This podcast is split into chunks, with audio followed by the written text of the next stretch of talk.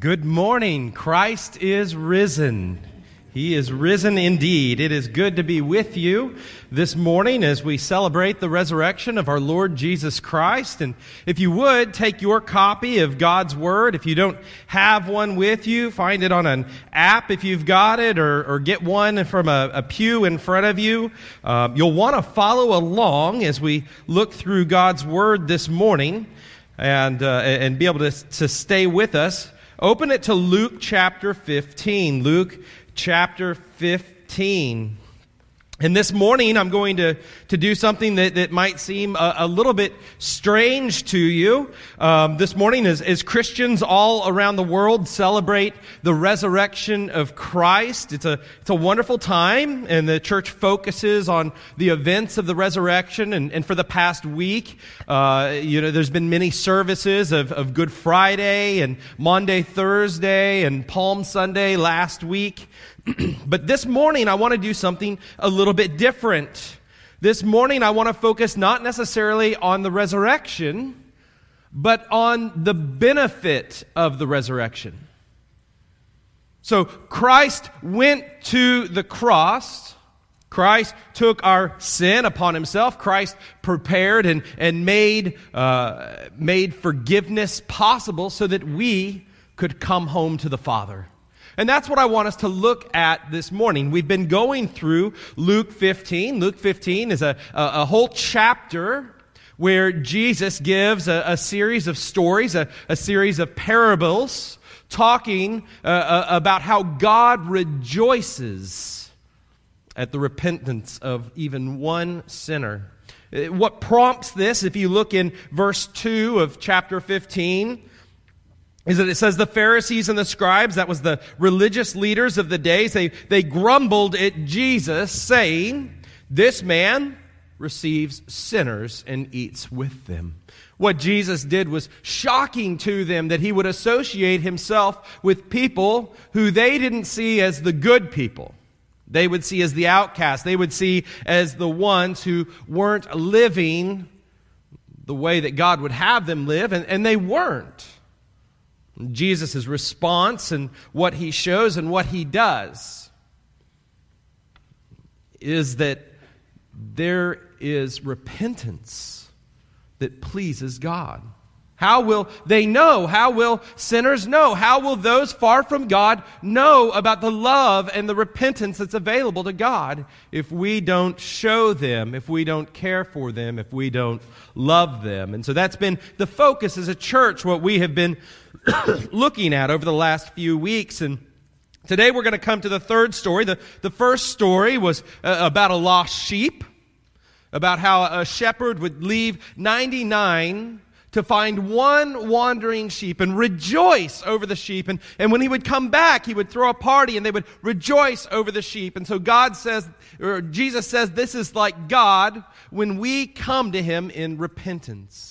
The second story that Jesus tells is, is a lady who had lost a coin. The coin was very valuable to her, most likely. It, it, was part of a dowry that was given to her by her father. It signified that she was a, a married woman. It would be much like losing your wedding ring. And she lost this and she searches the house and she goes on this diligent search to find this lost coin. And when she finds it, she rejoices and she throws a party. Jesus says this is much like God. God searches for us. We are the lost coin, and when we come to Him in repentance, there is joy in the presence of angels, is what Jesus says. Not just the angels are happy, but God is happy. The third story that Jesus tells is the, the story that we're going to look at today. It's the parable of the lost son. It's one of the most famous stories that Jesus ever told. It's the longest story that Jesus ever told.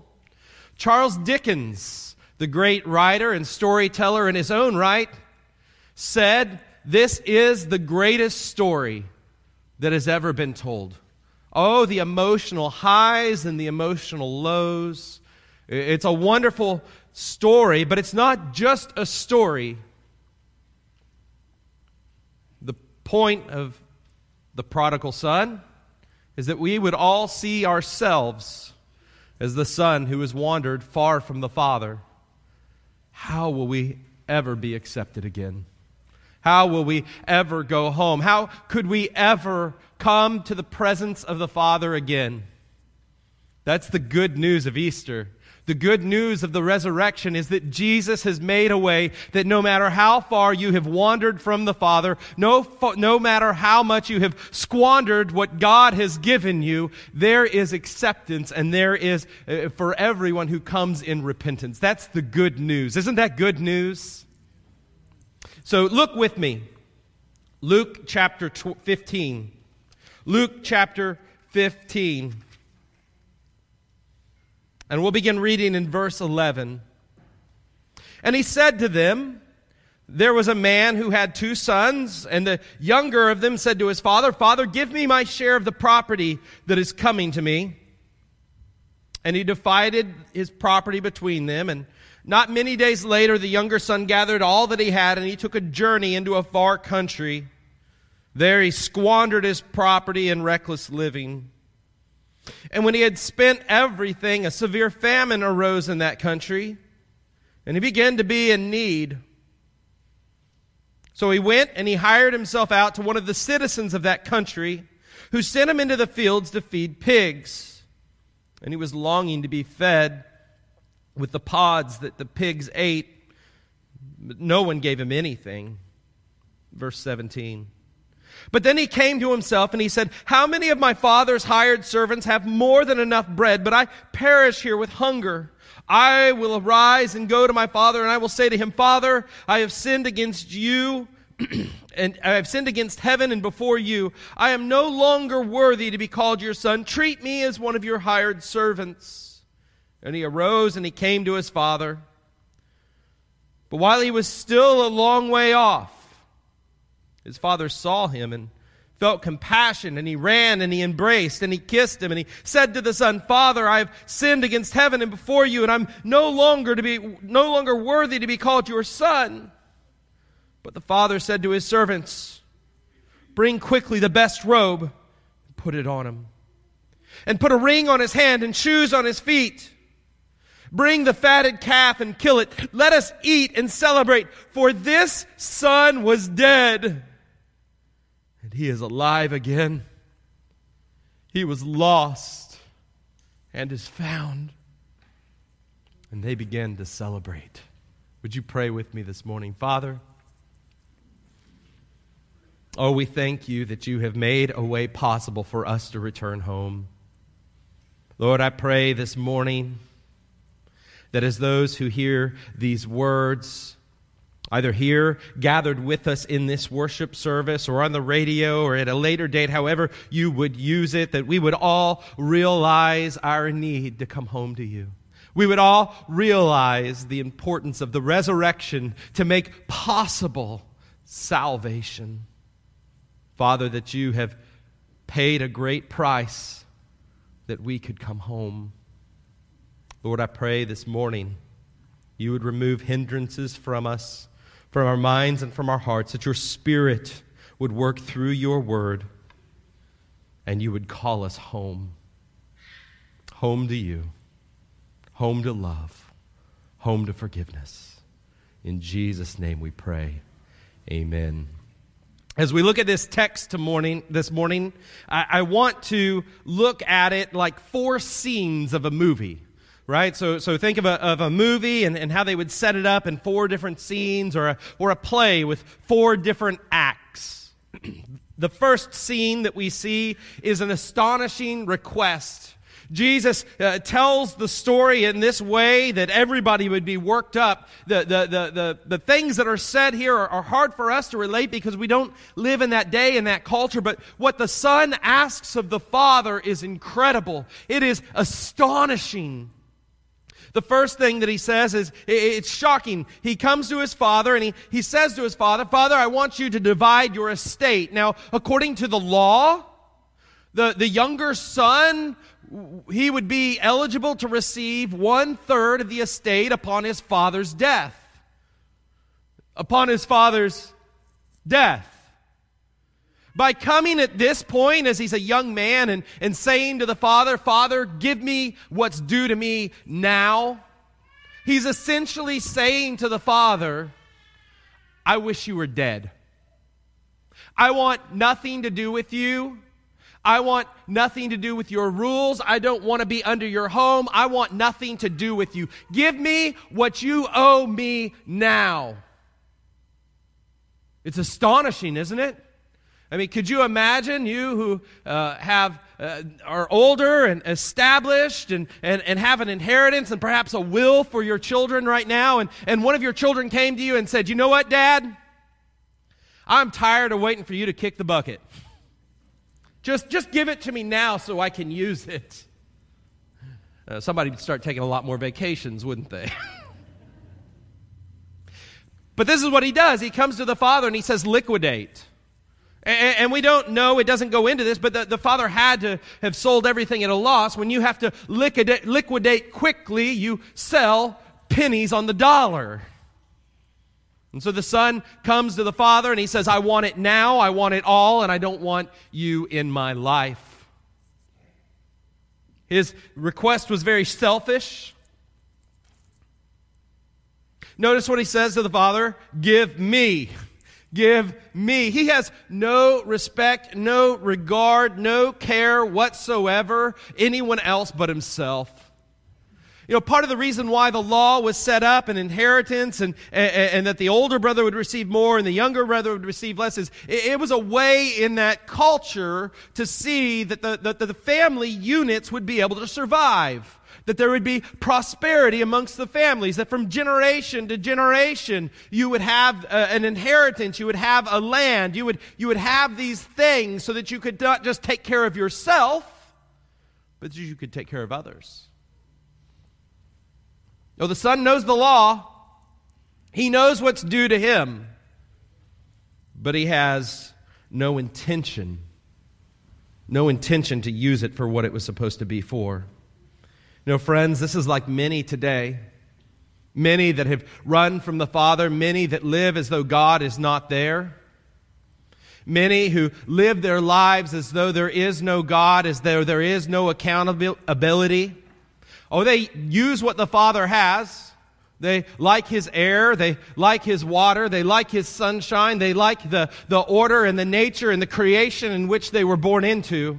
But they in no way acknowledge Him or give Him glory. The Son says, I don't want you around. You're dead to me. Oh, there are many today that live that way.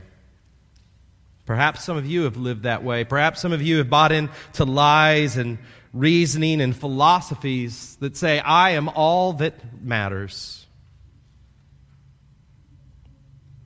There is a reality that there is a Father. There is a Father. So the first scene that we see is we see this, this scene of this astonishing request Give me what you owe me. And so what does he do with it? We move to the second scene, and the second scene brings an awful reality. An awful reality. So the, the father liquidates, the father gives to the son, and the son receives this inheritance in a lump sum, and he does what people do when they receive money so often in a lump sum. He blows it. It says here in verse 13 that he, he ran away from the father and he blew his money. Not many days later, the younger son gathered all that he had and he took a journey to a faraway country. I'm going to the city. There, he squandered his property in reckless living. You ever read stories about Uh, NBA players or NFL players or Major League Baseball players or somebody who, you know, hit a, hit a big jackpot and, and you read about it and it's like they want, you know, they, they got multi-million dollars in a lump sum, right? And they're going to jail because they couldn't pay their taxes on it. Well, where'd it go? I don't know. That's the story here. Reckless living is a summary that Luke writes about this. Basically, he went off and he blew his money. He went around throwing money at everybody, buying friends, buying women, buying good times, and eventually the money dried up and the party was over. reality hit home. Not only did reality hit home, but it got painful. It says that, that he ran out of money and then a famine hit. A famine is when there's no rain, there's no crops, there's no harvest. It, it, it's like saying that an economic downturn happened, right? The, the Great Recession, the Great Depression hit in that land. And here he is, separated from the Father, with nothing left. It's fun time's over. You know, sin does seem fun for a season. That's the, the reality of sin. But as we see with this man, the land of wine, women, and song quickly became the land of weeping, worry, and sorrow. Sin promises great things for you. Oh, I'll make you happy. In the end, it leaves you hurt. That's what we see here. Sin brings separation. The reality of sin is that there is a, price. The boy separated himself from the father. He ran off in his sin and, and now he doesn't know what to do. He has no one to take care of. He has completely separated himself. It, it brings sorrow. It says that he began to need. His life had turned upside down. The music stopped. The friends stopped. The money was gone. The women left him. And he had nothing left. He hit the bottom. Have you been there? What's he going to do? He's left the Father. He's separated from the Father. You know, this is the way that sin works. Sin is like uh, parachute jumping, okay? Has anybody ever jumped out of a, uh, done a parachute jump? All right? Uh, I did one once. I was strapped to another man. It was the most uh, humiliating experience of my life. Here I am, a grown man strapped to another grown man, flying through the air, going, ah! Okay, it just wasn't, it wasn't great. But, but imagine that you're going to go parachute jumping, right? And, and, and, you jump out of the plane and it feels so free and it feels so exhilarating and it feels so wonderful and you, you pull the cord and nothing happens. Friends, that's the way sin works in your life. It makes big promises. Oh, it's going to feel good. And it does for a moment. It's going to reward you. Oh, it will. Just wait. The picture of what happens to this son is the reality of what happens to us. Sin has a price. Sin also brings with it pain. It says that he hired himself out to the citizens of that country and they sent him into the fields to feed pigs. Now, again, we're culturally a little bit different. We're years removed from when this story happened, but, but basically the most, the most humiliating work that a Jewish boy raised in a, in a, in a, in a medium wealthy class family could do, this is now where he's at. He's at rock bottom. He's attached himself to some Gentile, and the Gentile has him out feeding the pigs. This is the bottom. And, and, and your longing, sin will cause you to join yourself, to attach yourself to something. God has made us that we would be attached to Him, that we would love Him, that, that we would know why we were created and we would fulfill that in bringing Him glory. But when we separate ourselves from the Father, when we walk away, when we act as though the Father is dead to us, we will fill that void with other things. You'll hit bottom and, and it might be drugs, it might be alcohol, it might be illicit sex, it might be becoming a workaholic, it, it, it might be a sport, it might be a hobby, it might be something to, to fulfill in you the void that you have. One day it'll all let you down. Some of those sins, some of those things are, are very obvious. We see the person who's made the wrong choices, who's walked away from the Father who lives as though the father is dead and they're strung out on the street and we, we point and we say, Oh, look what you've done to yourself. Friends, the same misery is there for those who look affluent and have it all put together and live their lives without God. How many weeks in a row do you have to read in the magazines or, or look at the news feed and see people with money, see people with wealth, see people with prestige, with power committing suicide? Because it's all vain.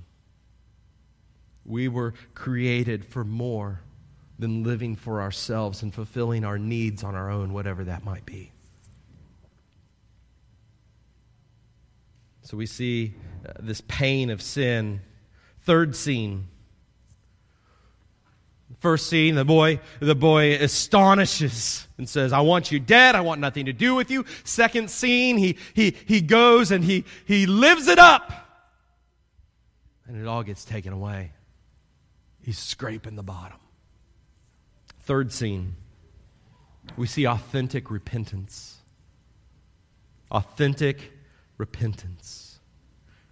The sinful living and it's the, the, the, the, end of sin and the results of sin and the price of sin made this son aware of all that he had done in dishonoring the Father. It brought an awareness and it brought about true repentance. And from this story, there's, there's three things that I think we can see about what true repentance looks like. repentance, the word itself just means to turn away, to turn away from something, to turn to something, to, to turn away from your sinfulness and turn to the Father, to turn away from your, your living for yourself and your selfishness and to turn to Christ to accept you and to forgive you. Genuine repentance is what makes God happy. That's what all three of these stories have been about. Uh, a lost sheep, he finds it. Jesus says it's like when one repents, God has joy. A lost coin, Jesus says hey, the coin is like you, and, and when you're lost and you're found, there's joy in heaven. God has joy. And, and here we're going to see that the Father, when he receives the Son, has great joy that joy is prompted not by our good works, not by our motivation to pull ourselves up by our bootstraps. That joy is motivated by authentic repentance. Do you know what that looks like? Have you experienced that? Have you, have you really done that before the Lord? Have you repented of your sin? Have you repented of your wandering? Have you repented of your living for yourself and not accepting the love and the grace of God? Let's look at what this repentance looks like. The, the first thing that we see about repentance is repentance is self awareness. Repentance is self awareness. Uh, you see this in verse 17. It simply says, he came to himself. He came to his senses. Here he is. He's, he's, he, he walked away from the Father. He, he lived it up. He's hit rock bottom. And now he's thinking back. Now his, his, his heart is going back. He's, he's thinking back to what it was like with the Father. He's thinking back to what he's done. He's, he's taking an inventory of his life. He's interpersonally looking and saying, What have I done? Oh, those are glorious moments in our life. Those times when we stop and we pause. Perhaps it's those times around a funeral or death or things of seriousness, of ultimate reality, where you stop and you say, What really matters? Am I living my life in a way that matters? It comes to self awareness. And he realizes, I've walked away from the Father. I've, I've, I've hurt him. I've squandered. I, I don't know what to do. I, I can't provide for myself. And, and friends, we come to a point by the Holy Spirit where, where we come to ourselves. That's kind of what the word conversion means, that we have converted, that we have, that we have repented, that we've come to ourselves and we've realized that I need the forgiveness of Christ to be accepted by God. I have sinned. I have walked away from the Father. I need Christ. I need forgiveness. It's the first thing that he does is self-awareness. He, he looks and he becomes self-aware. The second part of repentance, the second thing we could learn from repentance here is humble brokenness. humble brokenness. It, look at what he says here.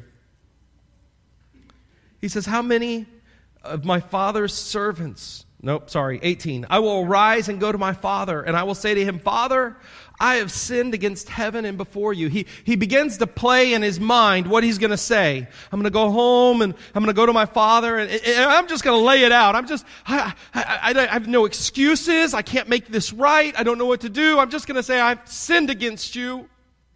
I am so sorry for what I did.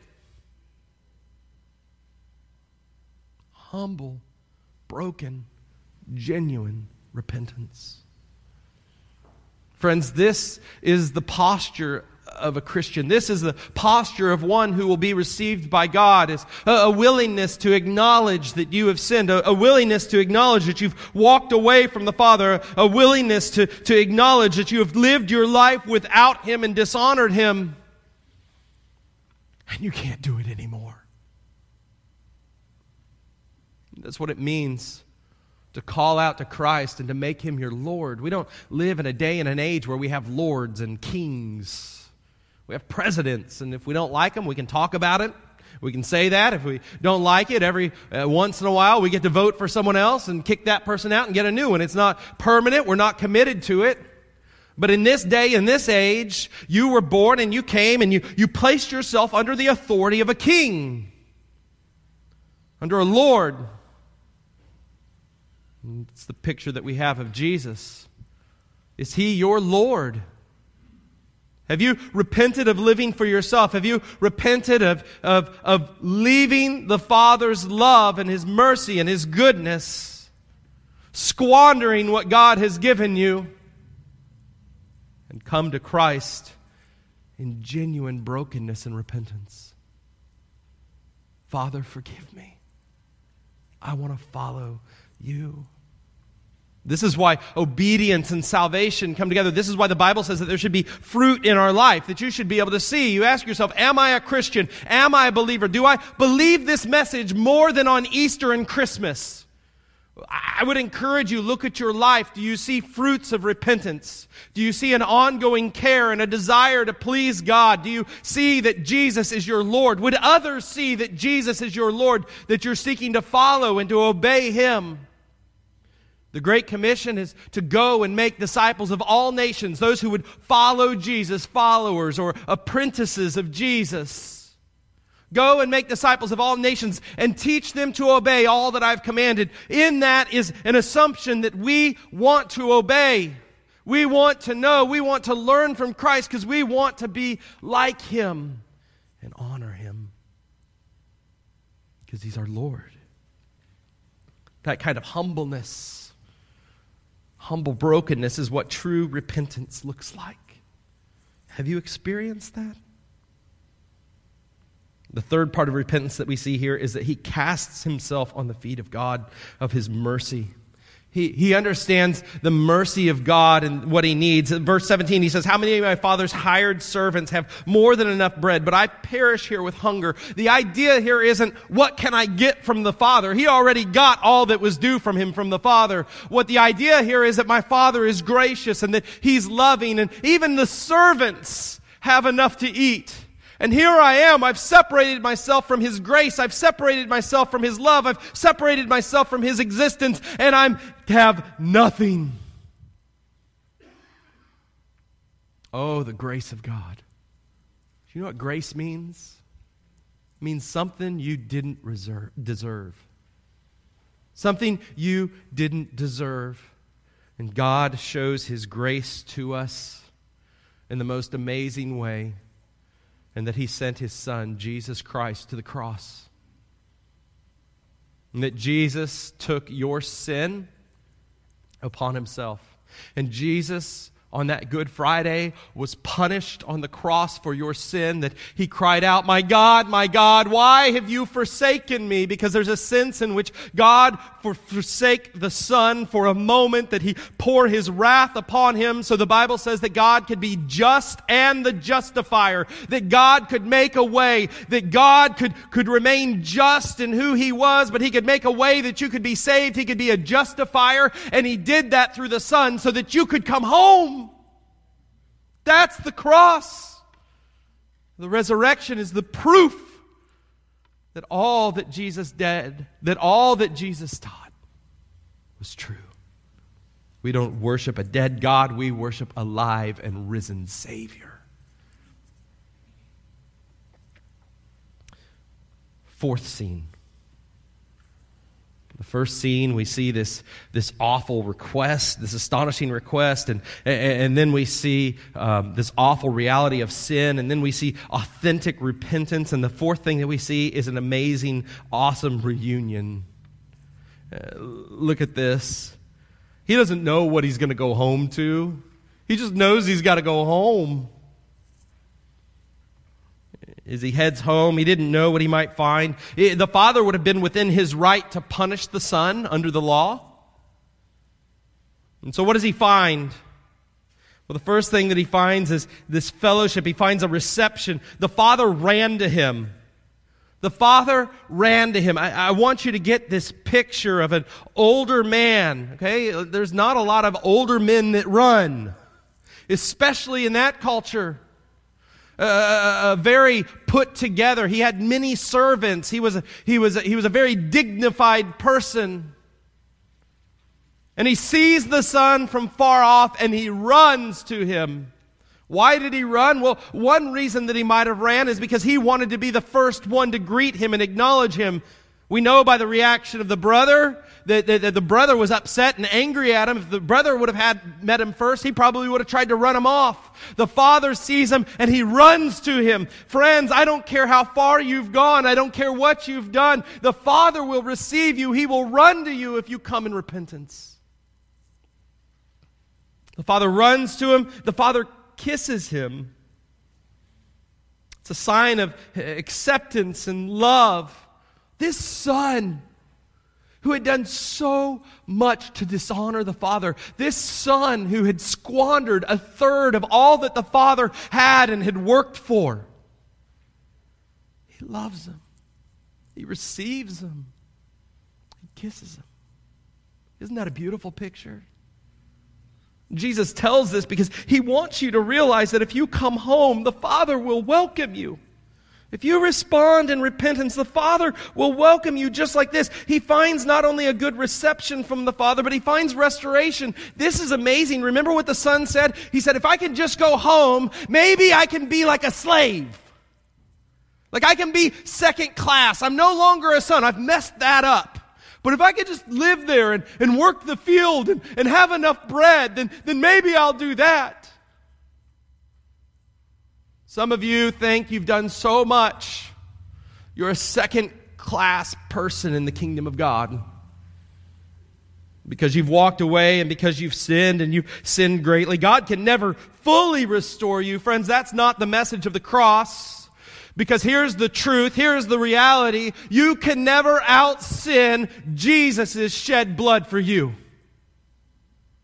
The heinousness of what you have done can never outweigh the Son of God dying for your sin.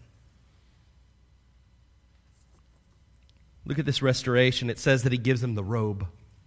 He, he, he, calls out, and not just a robe, but he says, Get a fine robe, get a good robe, get one of my robes. He restores him back to his place. Right? We travel, we go to a fancy rest, a fancy uh, hotel. What's the first thing we do? Try on the robe, right? We're like, yeah, I'm somebody now. Okay? Some of you took him home, didn't you? he puts on the robe, he covers him. The son comes home, and it's a nasty picture. He's been addicted, he needs rehab, he's all messed up. He's stinky, smelly, and dirty. The father doesn't say, Go clean yourself up, son. He says, Get him the robe. Let's cover him up. He's mine. He gives him the ring. The ring is the privileges. The ring is, is what the father would have had. It, it would have mean that the son had the authority of the father, that, that, that he was one of the heads of the family. The father not only accepts him, the father not only clothes him, but the father restores him. Isn't that amazing? The shoes. The shoes show his position. Slaves didn't have shoes, but the son did. He says, Go and get the shoes. Friends, the grace of God is that on the cross, Jesus paid for your sin that you can be restored to the Father. If you want to go home. The last thing that we see as he comes home in this fourth picture is rejoicing. Verse 23 Bring the fatted calf and kill it. Let us eat and celebrate, for this son was dead and is alive again. He was lost and he was found, and they begin to celebrate. Uh, again, culturally, we don't understand this whole fatted calf thing, but they're like, let's have a big old barbecue, right? Like, like let's do this right. The fatted calf was saved for, for very special occasions. In fact, if you read on, you'll find out that the younger brother, man, this is what he is all torn up about. You never gave me a calf. It was such a big deal. And the father says, My son is home. Get the calf. Let's celebrate. Instead of judgment, the son found welcome. Instead of harshness, the son found love. Instead of working it off, the son found grace. Friends, have you come home? Jesus on the cross died that we would be able to come home to the Father. That's the meaning of the resurrection. That's the, the meaning of all that Christ did is he made a way that we could be forgiven. He made a way that you can come home. At the end of your life, a story will be written. Will it be the tale of a lost son? Or will it be the story of one who came home to the Father. Where are you today? Are you in a far country? Do you need to come home? Friends, if the Lord has spoken to you and the Spirit has welcomed you, I, I, would, I would encourage you to pray in repentance. Ask God for forgiveness. Commit to follow Him. He will receive you. Trust in Him. Let Him be your hope this Easter. Perhaps you've done this, and I would encourage you to, in thankfulness, thank the Lord for what He has done. For, for none of us were much better than this sinner. We all walked away from God. We all walked in sin. And at one point, God welcomed us back and called us home. And perhaps you know the Father. You've come back, but you've kind of begun to wander away again. I pray this morning that the Spirit would convict you that whatever it is that is competing for your, His affections in your life, you would lay it aside. You would trust in the Father and you would follow Him. Would you bow your heads with me? This morning, as we conclude this Easter message, I want to give you an invitation to respond. Whatever it is that the Lord has laid on your heart, whatever it is that, that He wants you to do, perhaps you want to come for prayer, perhaps there's a, a decision that you need to make, a decision to follow Christ, or a decision to, to come in baptism, what, whatever that might be, I want to ask you this morning would you respond to the Father? Would you respond to His love and his calling and his work in your life. Father, we thank you this Easter for your love. We thank you this Easter for your grace. We thank you this Easter that you have made a way that we can come home. That through the cross and the grave and the resurrection, the path was made that we can be forgiven. Oh Lord, I pray now that your Spirit would move in us, that your Spirit would help us to follow you. In Jesus' name we pray. Amen.